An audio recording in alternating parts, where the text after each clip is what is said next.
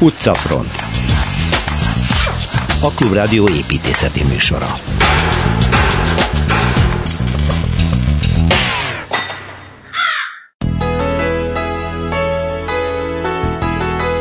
Barrio Gótico, azaz séta a Barcelona gótikus negyedében Szilveszter Ádám újabb városi túrája.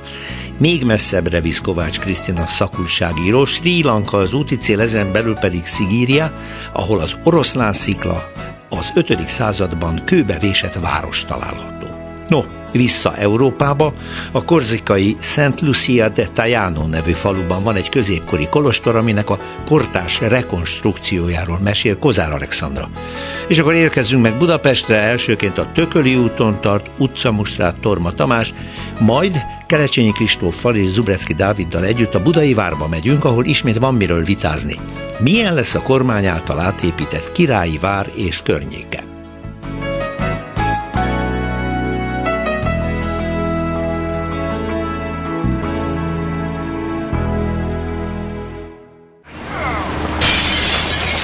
Városi tükör.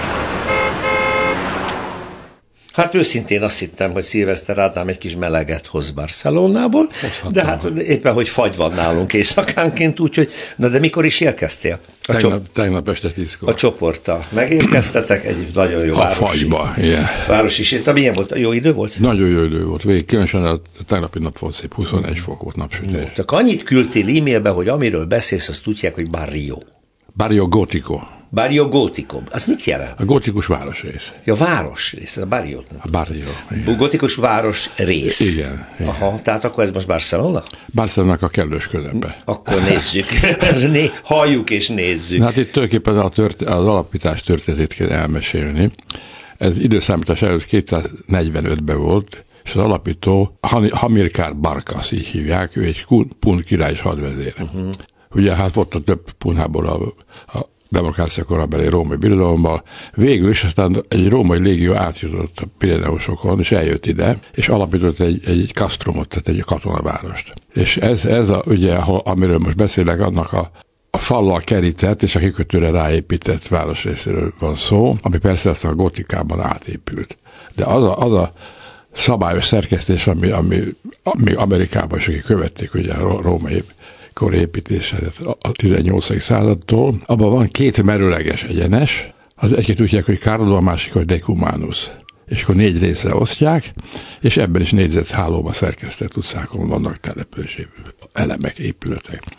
Na most persze jött a gótika, kora, itt mindenféle népek megjelentek, akik ide tudtak hajózni, és, és még el, előtte, ugye 415-ben megjelent a vizigót támadás, ezt egy Attalus nevű király vezette, és, és várost alapított. Méghozzá úgy, hogy itt alapította meg a, a vizigót birodalmat. Na most a, az alánokkal együtt érkező vizigótok alapítottak itt katalán, vagy mamá katalánnak mondjuk államot saját kultúrával, saját nyelvvel. Ez egy új latin nyelv, és miután Rómától távol volt, hát itt, itt, itt, itt van a legnagyobb eltérés az eredeti nyelvtani szisztémától. Na most az az érdekes, hogy ez a, ez a e, katalán világ, akik, akik épp az alánok miatt is, akik egy szeppei nép voltak, és rendkívül békésen tudtak ezeket képviselni tárgyalásokkal.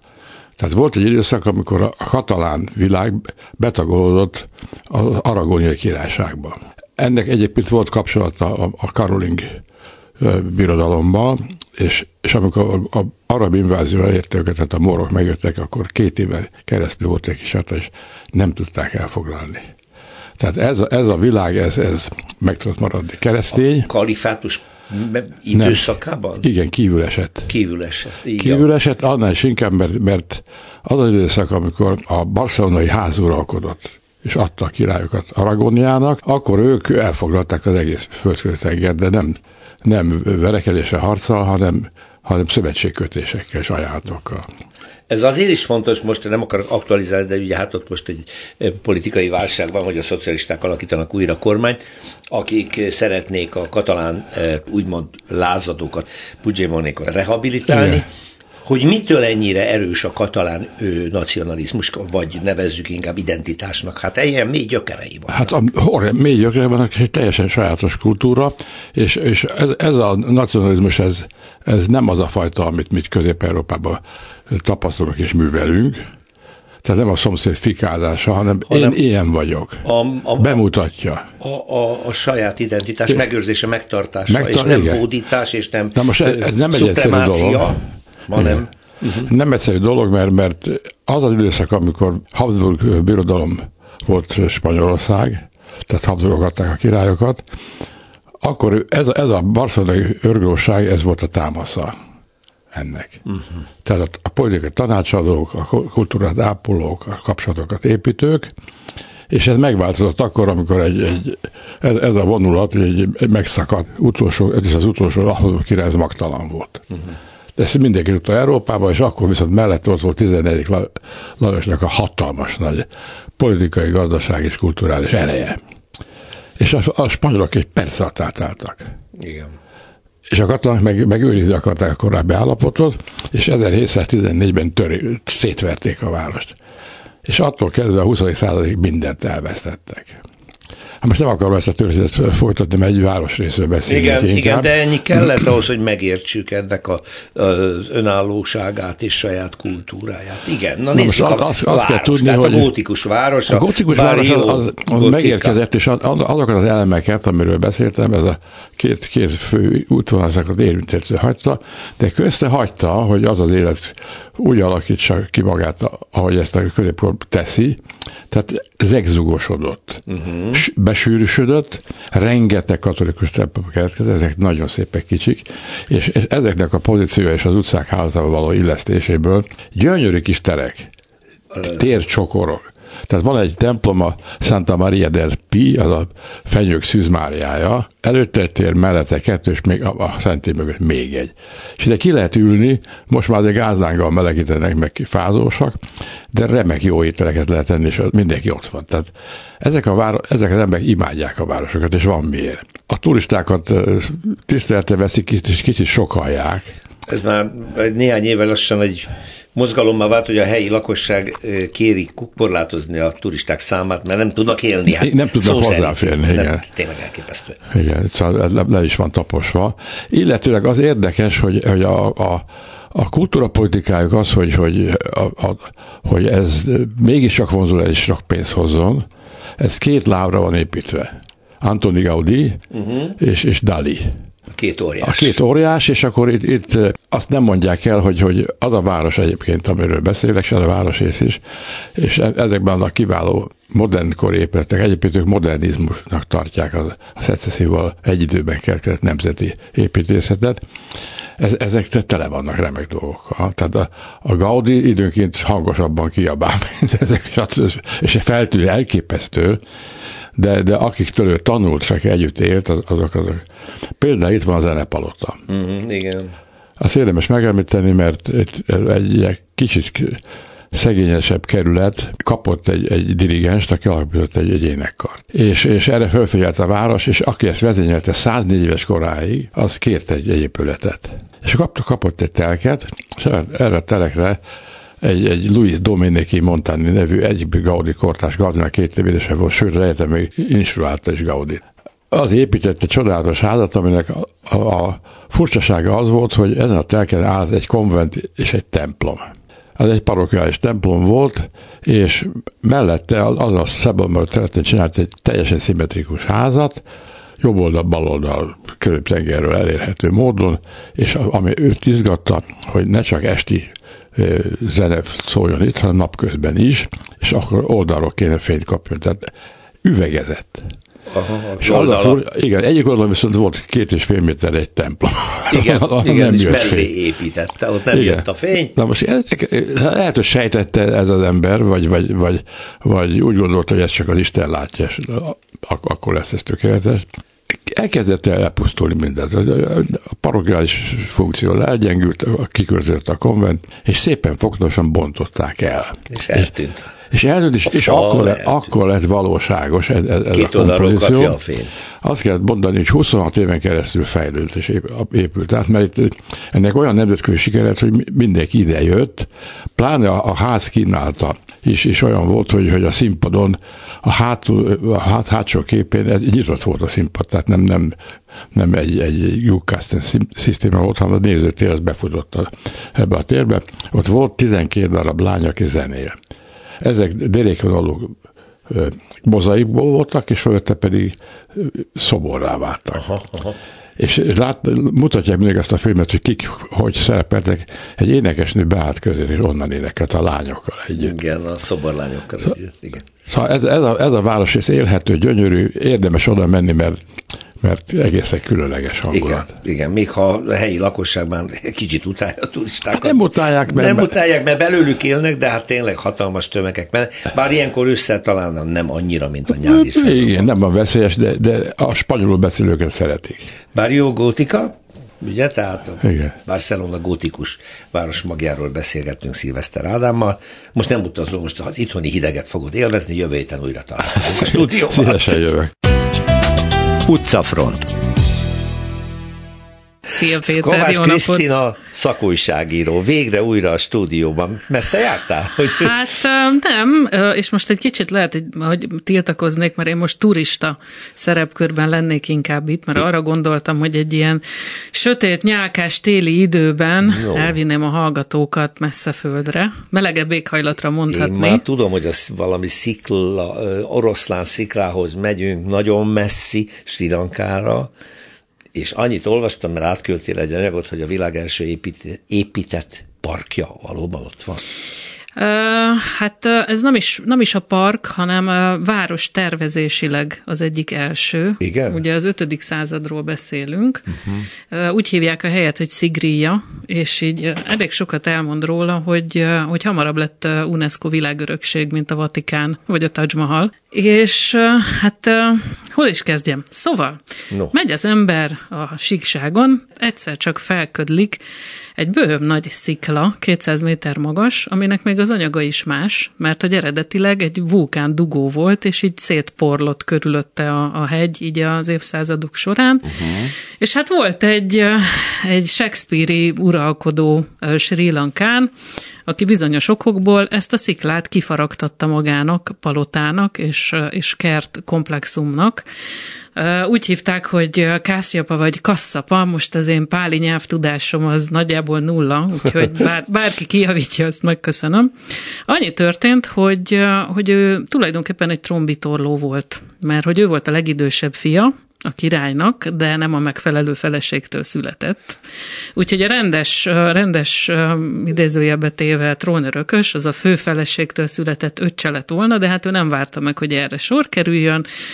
Kinyírta az apát, elkergette, pontosabban elmenekült az öcs, úgyhogy ebben a történetben van testvérgyilkos, apagyilkos, többszörös visszatérő áruló, tényleg olyan, mint valami trónok harca fejezet és áttette a székhelyét erre a sziklára. Uh-huh.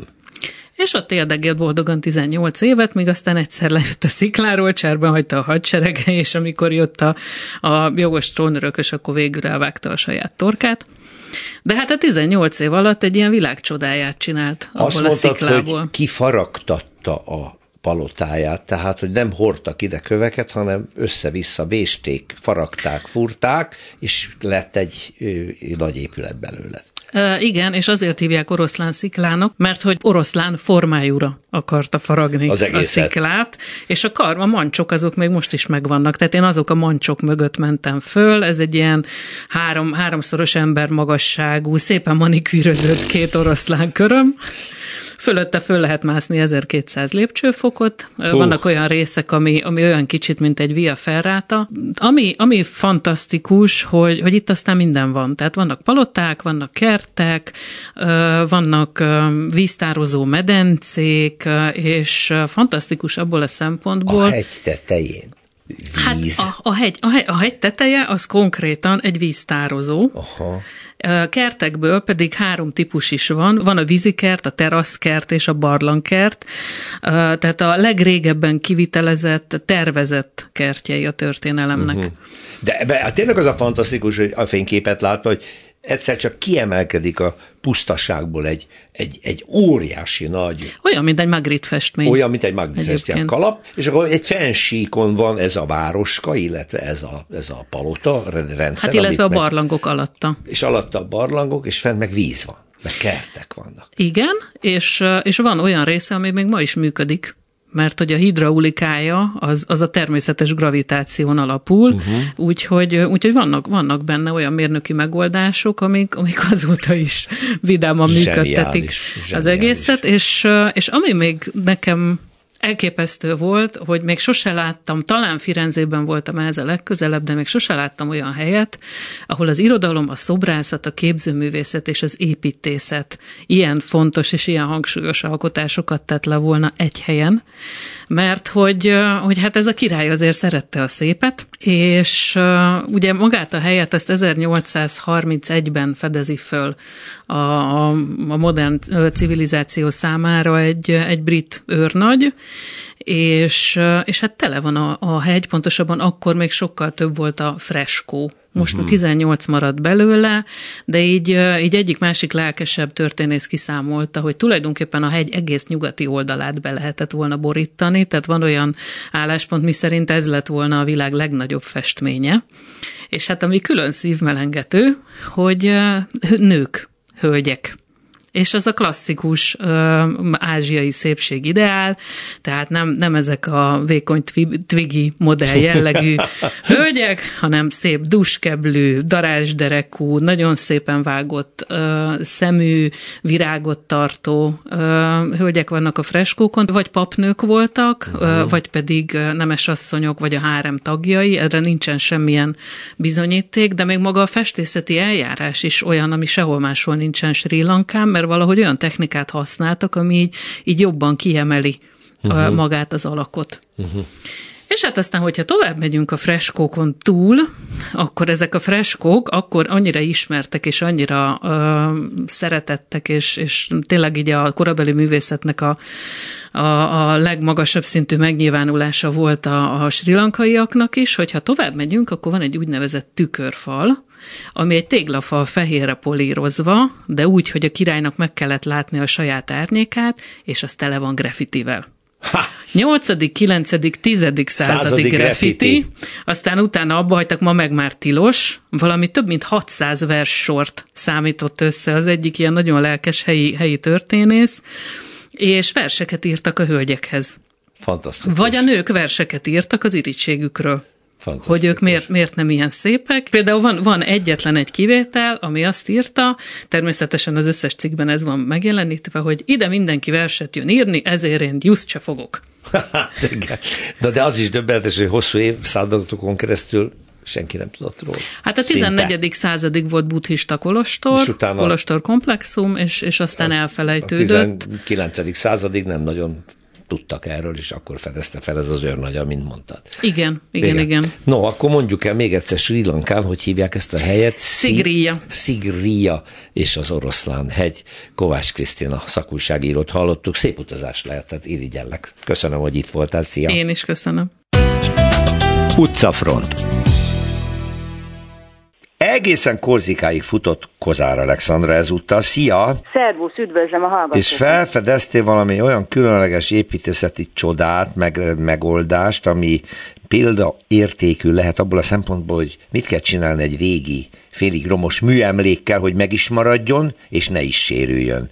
Ugye ott akadtál rá erre a történetre. Mi ez? Hát eleve ne, jegyezzük meg a nevet, no. Szent Lucy de Tajano. Ez egy kis falu, hegyi falu, egyébként az Áltárokkal hegység vonulatai kígyóznak itt, és ez egy kis hegyi falu, és ez egy régi-régi 15. században épült kolostor, ami már nagyon-nagyon elhagyatott volt, ám de szép.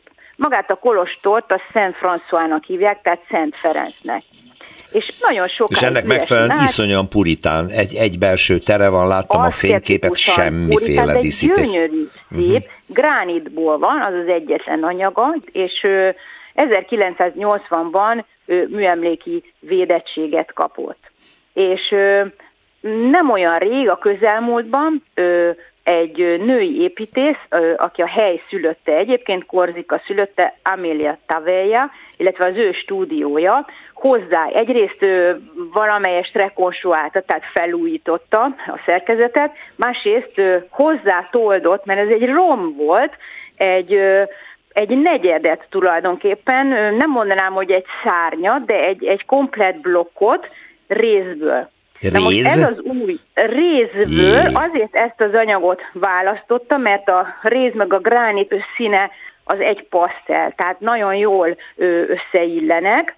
Egyébként megnéztem a falu látképét, és a falusi házak szintén a gránitból vannak, gyönyörű szépek, tehát ez a helyi, hát nyilván a hegységből nyeri ki, és a réz nagyon jól passzol hozzá, valamint a réz nagyon szépen méltóság teljesen öregedik, mint anyag. Uh-huh. És ö, nagyon jól összepasszol a kettő, és úgy oldotta meg ez az építész ö, hölgy, az Amelia Taveja, hogy mondjuk képzelj el egy 30 centis falat, mondjuk, ez a kolostornak a fala, és egy jóval vékonyabb rézfüggöny falat előre gyártott elemekből, ami a fal belső részéhez illeszkedik, tehát ezzel is így szerényebben így befele húzódik.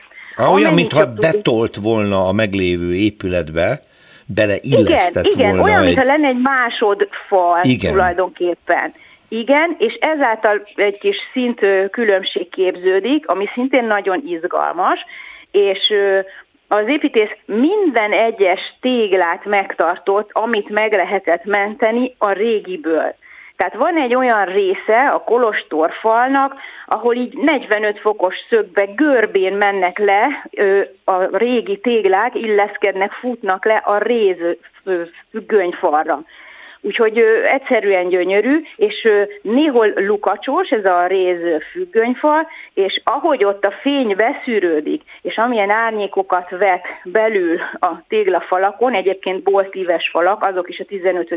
Ö, századból maradtak fenn, az egyszerűen csodálatos. Más kérdés, hogy ez funkcióval is bír, tehát könyvtár van ott, kulturális központ, kiállítótér, médiatek, tehát ö, nyilván egy turisztikai felpesdítő ö, dolog is. Tehát az, az újszányban működik egy ilyen kulturális funkció ezek szerint. Ez a rész felület, ez a függönyfal, ez valami kőépületre van rá erősítve, vagy ez hogy működik? Nem, acél szerkezeten nyugszik, ráadásul lecsavarozható módon, Aha. mert az építészeti stúdió annyira tisztelte ezt a régi műemléket, hogy úgy gondolta, hogy tulajdonképpen egy olyan szerkezetet alakít ki, ami, ami bármikor lebontható. Aha. Persze nem tervezik lebontani. De nem akadálya, acél... ha valaki azt mondja, hogy egy teljes rekonstrukcióval hát, helyreállítaná. Egy, egy későbbi rekonstrukció, uh-huh. igen, uh-huh. igen, igen. Tehát természetesen van egy acél szerkezet, igen, ami ráfut a másikra, rá van erősítve, és erre csavarozható módon jönnek a hosszú függönyfal elemek, amik ráadásul még ahogy fölfele megyünk, egyre hosszabbak, egyre nagyobbak, és ez is ad egy ilyen geometrikus játékot. Tehát minden irányból, hogyha nézzük, érdemes beütni Szent Lucido Tajano, vagy egész egyszerűen valaki beüti, hogy Korzika, Szent Ferenc Kolostor, és Megtalálja így is. azért csodálatos, meg ez egy nagyon jó példája, talán emlékszel, itt egyszer beszéltünk egy bécsi műemlékről, ahol évekkel ezelőtt itt a műsorba, ahol az egykori középkori falakat tudták üveggel egyesíteni. Na most itt rézzel, és én, én mindig csodálom ezeket a megoldásokat, hogy hát hogy példát nem mondjak, nem az, hogy mindent lerombolunk, és újra konstruáljuk a soha nem is létezett módon, hanem keresünk egy olyat, ami illeszkedik ö, anyagában, színében. Nyilván mindig lesz egy egy kis, nem azt mondom feszültség a két anyag között, hanem egy kis érdekes ellentmondás. De ha ez az érdekes ellentmondás olyan arányú, hogy az, hogy az izgalmas és elegáns, akkor csodálatos dolgok jöhetnek, és ez szerintem az.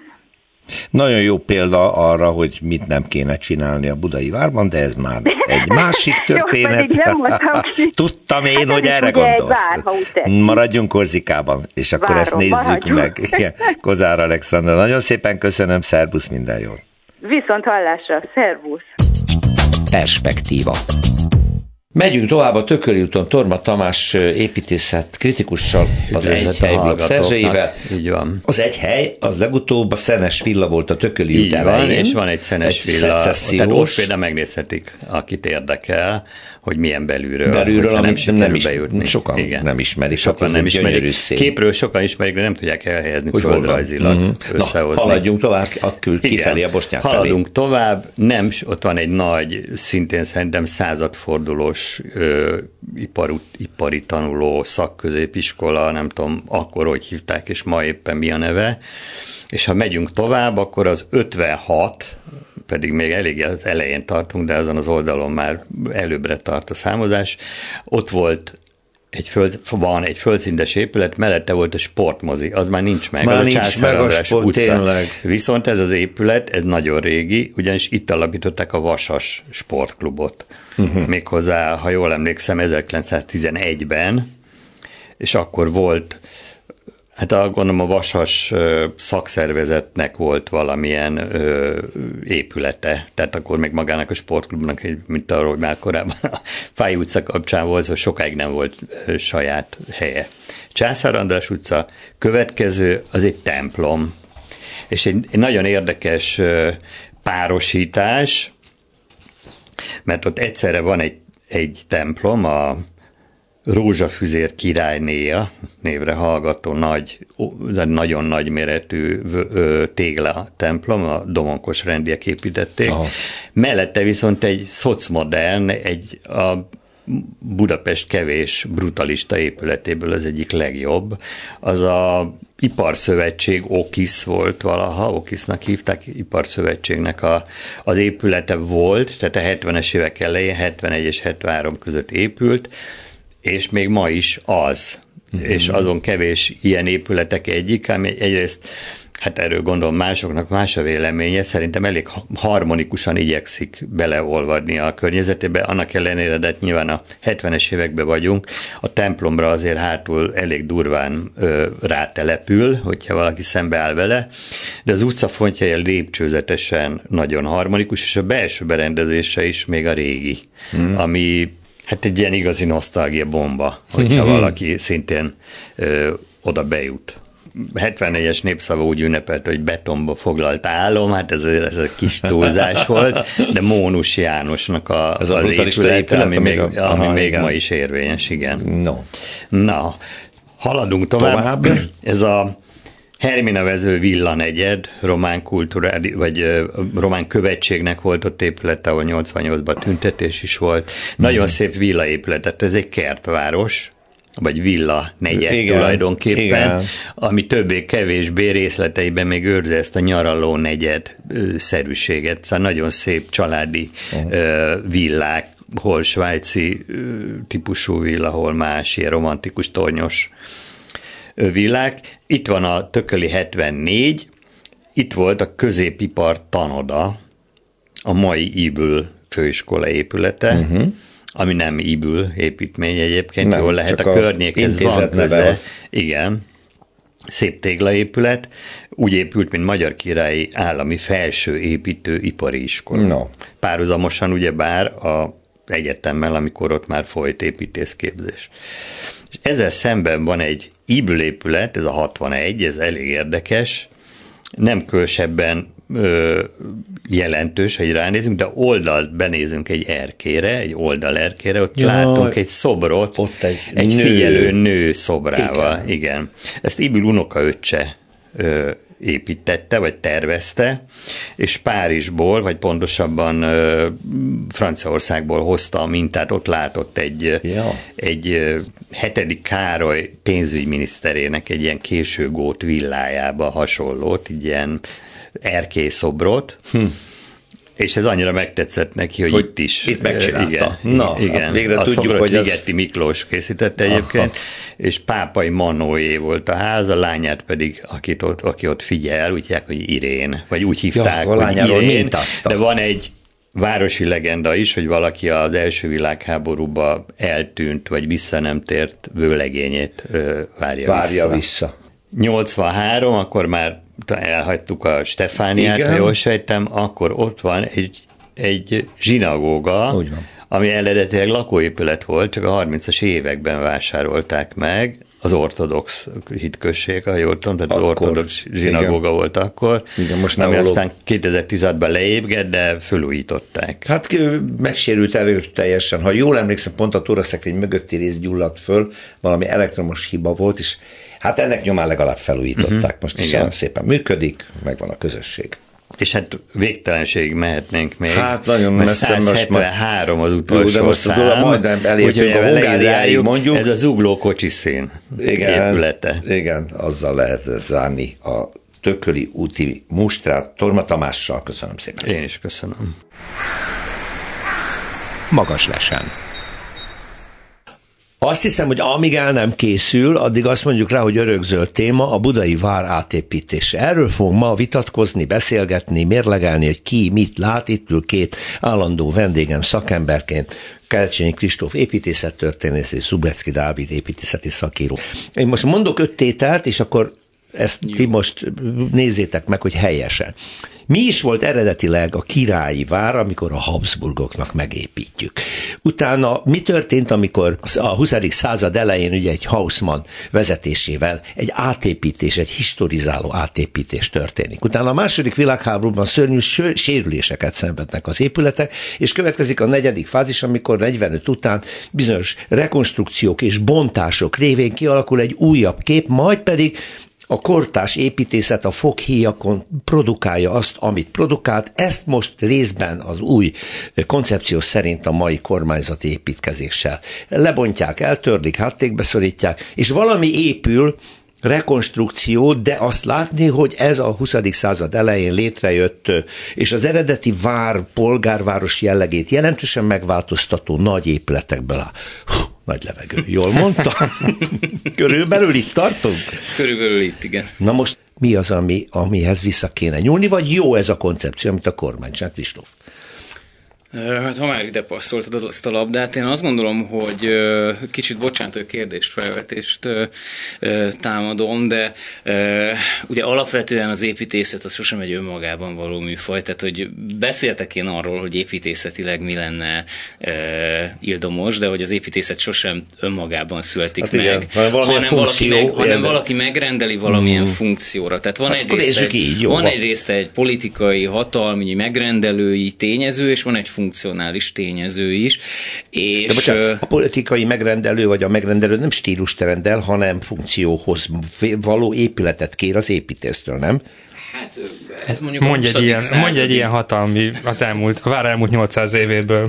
Aha, tehát a vár emiatt különleges, itt mindig a hatalom megmondja, hogy mi, Igen, mi... tehát szerintem azt érdemes leszögezni, hogy abban is masszív politikum volt, hogy a Kádár rendszer, meg a Rákos, főleg a Kádár rendszer innen kivonta az államot. Tehát az is egy óriási ja, állítás volt arról, hogy, hogy államtalanították gyakorlatilag. Mm, hogy legyen a kultúra. Így van, így van. Tehát ez is, ez is ez egy is politikai, politikai döntés. tulajdonképpen. Ez igaz. Uh-huh. Ez, ez. És akkor ez, tessék, Dávid. Én is a kérdésedre reagálni, hogy azzal kezdted, hogy amíg be nem fejezzük a, a várépítését, addig ez téma, és utána felsoroltad az elmúlt hát közel 200, közel 200 éve, 200 évét, amiből az derül ki, hogy ezt nem fejezzük be.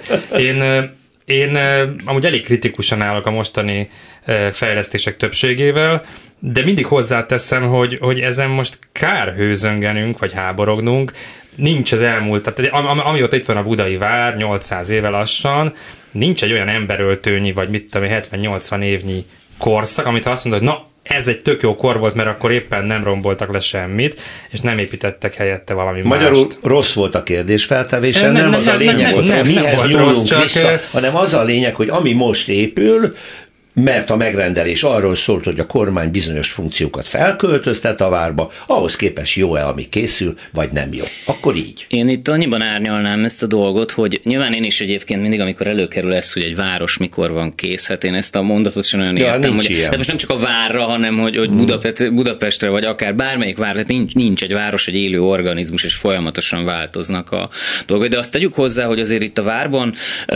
az 1944-45-ös ostrom pusztít pusztítása az annyira drámai szintű volt, hogy azért az, az egy addig mondjuk a legutoljára talán a töröktől való visszafoglaláskor látott Ekkora pusztítás volt. Igen. És ráadásul annak is a kontextusában, hogy mondjuk a második világháborúban amúgy Budapest egyéb részei mennyire sérültek, szintén drámai volt.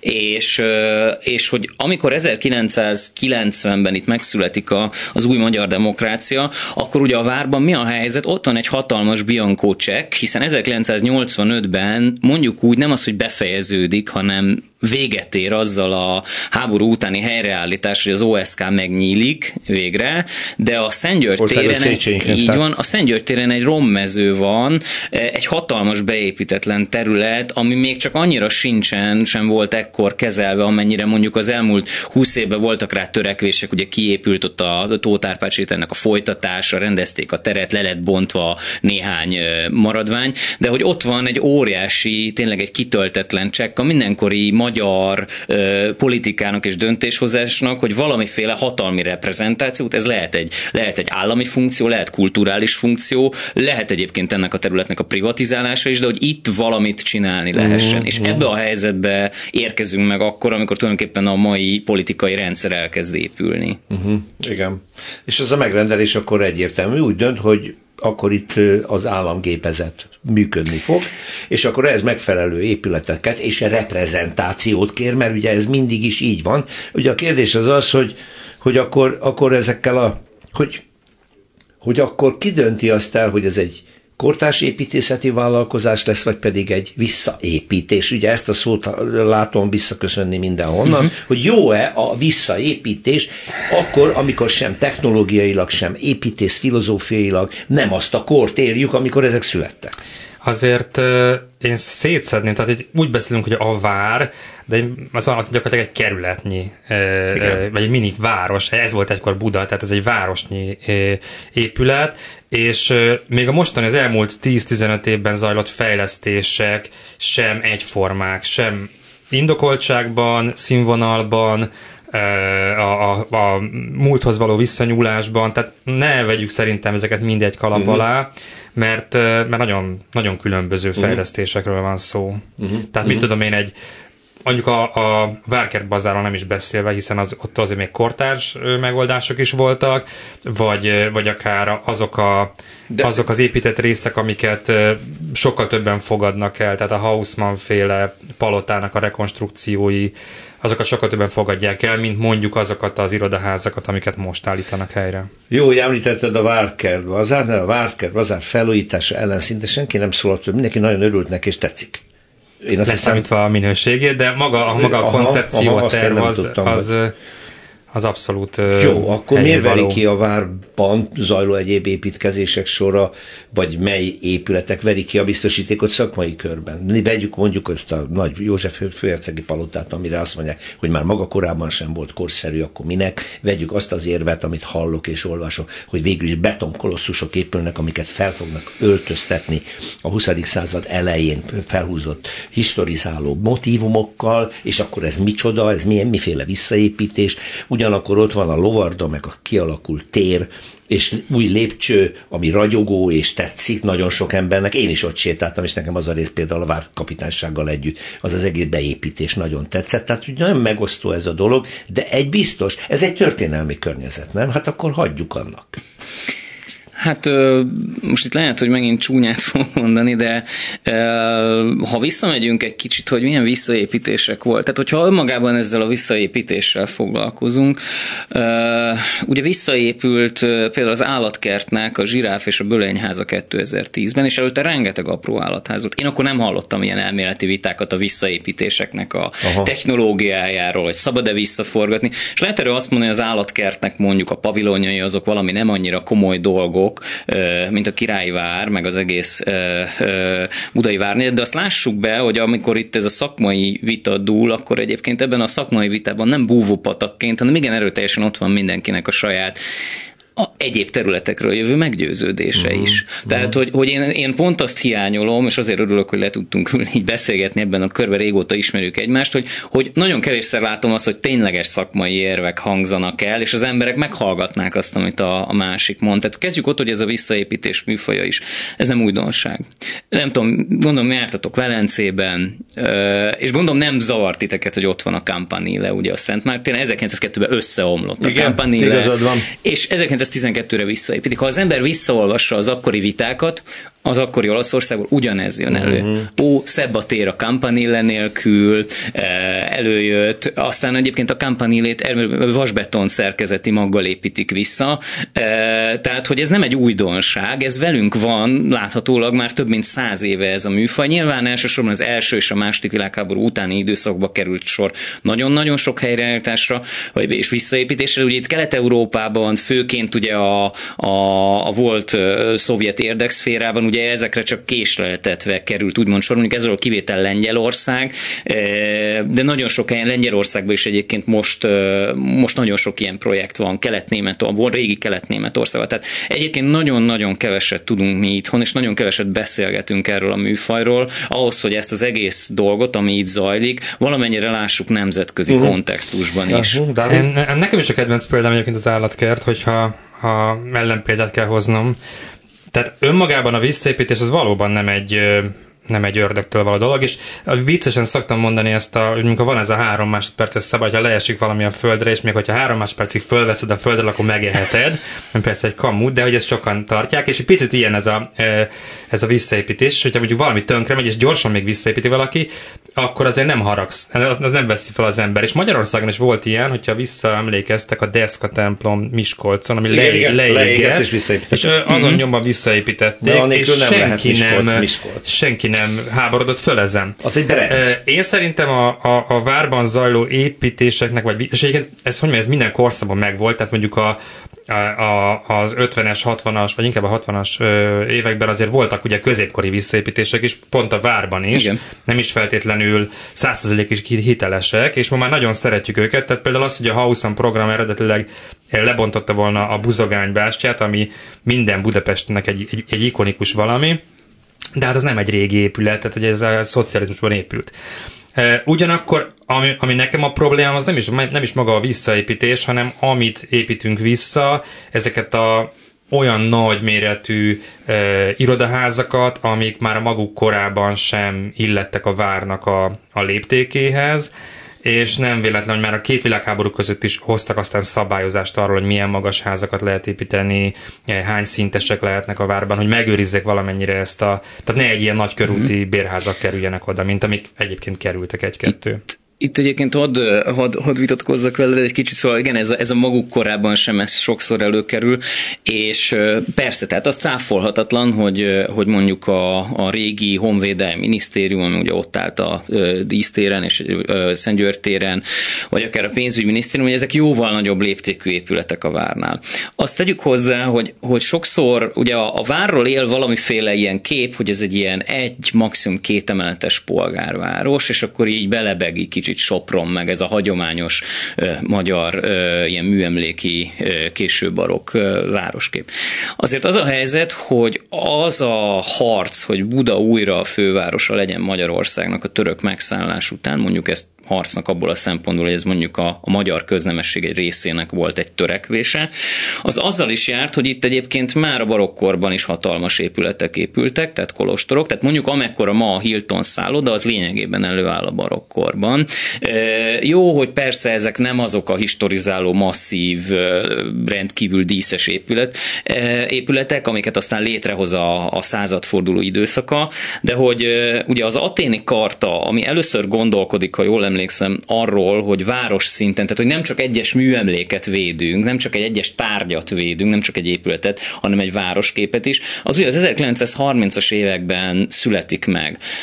Most olyan épületeket kritizálunk akkor, amik, amik bőven ezelőtt jöttek létre, vagy hát legalábbis egy-két évtizeddel, amikor ez a gondolat még, hogy a várnak a városképét meg kell őrizni, értem én, hogy mondjuk a, a, az est hasábjain valaki írt erről egy szép megindító cikket, aki történetesen egy magyar irodalmár, és mindenki ismeri a nevét, mert ugye általában így szoktunk lenni, de mondjuk nagyon sok mindenről lebontott Tabánról, a, a, az egész városnak a fejlődéséről, ugye mindig írtak ilyeneket, hogy, hogy, hogy múlik a város, és ez mindenkinek törvényszerűen szomorú. Szóval, hogy, hogy én attól, attól óvnám csak magunkat meg, hogy, hogy ezeket a házakat, és nyilván mint 19. századi építészettel foglalkozó építészettörténésznek, nekem ez különösen fájni szokott, anakronisztikusan igazságtalanul ítéljük el. Uh-huh. Tehát egyébként akkor maradjunk például a pénzügyminisztérium épületénél. Abban megegyezhetünk, hogy az egy, az egy óriási épület, ugye 11 korábbi polgárháznak foglalja el a helyét, többek között ugye például a műegyetemnek a nagyon régi otthonának, ugye megmaradt beékelődve egy, a úgynevezett Fortuna ház, nyilván egy óriási léptékváltás és a várvárosképének a megváltozása volt. Ugyanakkor azt állítani, hogy mondjuk itt az építész meg a megrendelő a maguk szempontrendszer szerint nem érdekelte volna őket a városkép, azt szerintem egy erősen árnyalható kifejezés. Egyrészt a Fenner maga írja le, hogy a stílussal a Mátyás templomhoz szeretett volna alkalmazkodni. A homlok az tökéletesen alkalmazkodni. Másrészt azt nem szoktuk realizálni, de rengeteg közterületet adtak át. Tehát, hogy jóval kisebb a beépítés, mint volt. Tehát a Mátyás templomnak egyébként jóval szűkebb rálátás volt eredetileg. Alacsonyabb házak között volt, de ugye a Mátyás templom sosem volt ennyire kiemelve, mint így odaállítva egyedül. Egyrészt be volt építve az utcasorba, ugye a Hilton szálloda is hozzá kapcsolódott, a másik oldalról szintén egy négy emeletes kasszárnya épület kapcsolódott igen, hozzá, most ahol most a park van, és ugye a pénzügyminisztériumnak ezek a régi épületei is a téren, hát gyakorlatilag majd, hogy nem a Szent Háromság szobornál voltak. Akkor maradjunk Igen, itt. de... Tessék. Bocs, csak nem, hogy... nem, nem, kíváncsi vagyok. Szóval, hogy pénzügyminisztérium, okay, pénzügyminisztérium, sokan modellként hozzák fel, hogy ezt véded az, e- az egykori épületet, de ami most zajlik, hát oda, oda az összes belső terébe, ami egyébként egy valamit visszaadott a régi várnak ebből a kis zegzugos bemenőjéből. Ben volt egyébként pont a Baligának egy, aki ugye most dolgozik a, ennek az épületnek a kialakításán, vagy dolgozott, annak volt egy ilyen klassz kis, nem tudom, posztmodern, neogótikus kis kompozíciója. Szóval ezek a belső terek szűnnek meg, és helyette egy üvegacél irodaházat zsúfolnak még bele az összes belső terébe. Ez, ez, ez, ez mindennel szemben szembe megy, ami nem tudom én a történelmi épületek visszaállításáról szólna. Hát ugye az a, itt ugye a minisztériumnál, és akkor egyébként itt szerintem mondjuk el, hogy én egyébként ugye részben itt tanácsadóként, de ebben a projektben egyébként jelen vagyok, tehát Aha. ezt ne hallgassuk el a hallgatók elől, mert azért ez egy érdemi hozzátétel abba, hogy, hogy én milyen pozícióból beszélek. Szóval, hogy ugye a, a minisztérium maga nyilván korszaknak egy korszerű irodaháza volt 1901 és 5 között, amikor fölépült, és ugye épült hozzá egy hatalmas levéltári szárny, és ugye aztán ami 1945 után történik a házzal, az szerintem nagyon érdekes, mert ugye jön a Rados Jenőféle átalakítás, ugye, amit a közelmúltig láthattunk a Szent Háromság téren. Azt már kevésbé szokták tudni, hogy a Radosnak igazából főhomlokzatra volt több koncepciója, de amit a hátsó homlokzatokra kigondolt, nem is annyira gondolkodott róla, tehát hátul egyébként a 60-as évekig a háború után ilyen szükség visszabontással állnak egyébként a, a Felner féle homlokzatok, kifalazva, tehát alkalmas téve arra, hogy akkor a műegyetemnek a kollégiuma részben az épület. Laktam ott, tudom. De hogy egy meglehetősen, meglehetősen, meglehetősen rossz képet mutatott, és aztán, aztán felújították, ugye egy ilyen nagyon egyszerű fehér, tehát egyszerűen bevakolt pakolták fehérre. Igen. Én azt szoktam erre mondani, hogy egyrészt a, a, azt a dimenzióját az épületnek, hogy a magasságát csökkentjük, azt értem, hogy akkor jobban illeszkedik, de ugye, ahogy említettem, ez 11 korábbi ház helyére épült, és ugye a radosék azzal nem kezdtek semmit, hogy ez a ház alapterületében is óriási. Tehát egy épületnek az érzékelése az nem csak abból áll, hogy milyen magas, hanem hogy milyen nagy is. Okay. És egyébként ezek a, ezek a leegyszerűsített homlokzatok ö, szerintem például az Országház utcában, ahol ez a homlokzat olyan 200 méteren keresztül fut, borzasztóan nyomasztóak voltak. Tehát, hogy, hogy attól is kapott egy nagyságot és egy monumentalitást, azt a fajta tagoltságot, amit például a Felner kitalált, azt azt megszüntették uh-huh, rajta. Tehát nem, nekem nem egyáltalán nem egyértelmű, hogy melyik képében tett rosszabbat. Na most te nem egészen erre utaltál, hanem ugye, hogy bent egy modern irodaház épült. Igen, tehát ugye, hogy ez egy óriási kompromisszum volt már az akkori építésben is, hogy megmaradt a, a fe, a, ez a Fortuna ház. Ugye azt nem tudták kisajátítani, mert ez a tudomány egyetemé volt, és egyetemi autonómia volt, és nem tudtak kisajátítani az állam. Ugye abban volt az egyetemi nyomda. Ebből kifolyólag az eredeti épület rengeteg ilyen közlekedési kompromisszumot tartalmazott. Ugye pont az a hely, az az udvar, ahol a Baligának állt ez a, ö, ö, ugye a, a, Litea volt igen. benne, ugye? A könyvesbolt, kávézó, igen, egy igen. ilyen neogótikus ö, kis pavilon. Ugye az a rész is már egyébként 45 után ki lett pucolva, mert ott mindenféle belső szárnyak álltak, és ugye a minisztériumnak is álltak mindenféle olyan belső szárnyai, amiken kompromisszumosan jöttek létre. Tehát például a levéltári szárny, ö, iszonyat, ami, ami állt egyébként majdnem teljes magasságában, tehát a stradoség csak a tetőszerkezetet bontották vissza. Ugye azzal a belmagassággal, ami ott volt, nem igazán lehetett hasznosítani. Ugye egy, egy, egy 2 méter vagy egy 80-as belmagassággal egy ilyen 8 szintes vagy 10 szintes épületet borzasztóan nehéz lett volna egy mai funkcióra kitalálni. Tehát azt ugye lebontották, és ennek a helyére jött be gyakorlatilag ugye ez az irodaház, ami egyébként ugye férőhely szerint lehetővé teszi azt, hogy a pénzügyminisztérium funkciót ugye kiszolgálja az, az épület. Arról persze lehet vitatkozni, hogy most ez jó-e vagy sem, hogy, hogy, hogy ide plusz ennyi munkahely és munkavállaló no, jön föl. Lehet róla vitatkozni olyannyira, hogy én most önkényesen úgy döntöttem, hogy ezt jövő héten folytatjuk. És akkor arra kérem Kerecsényi Kristófot és Zubrecki Dávidot, hogy ne felejtsék a mostani záró gondolatokat, mert innen érdemes, ez sokkal nagyobb projekt annál, mint sem, hogy én most megálljak egy épület elemzésénél, menjünk tovább, várunk benneteket.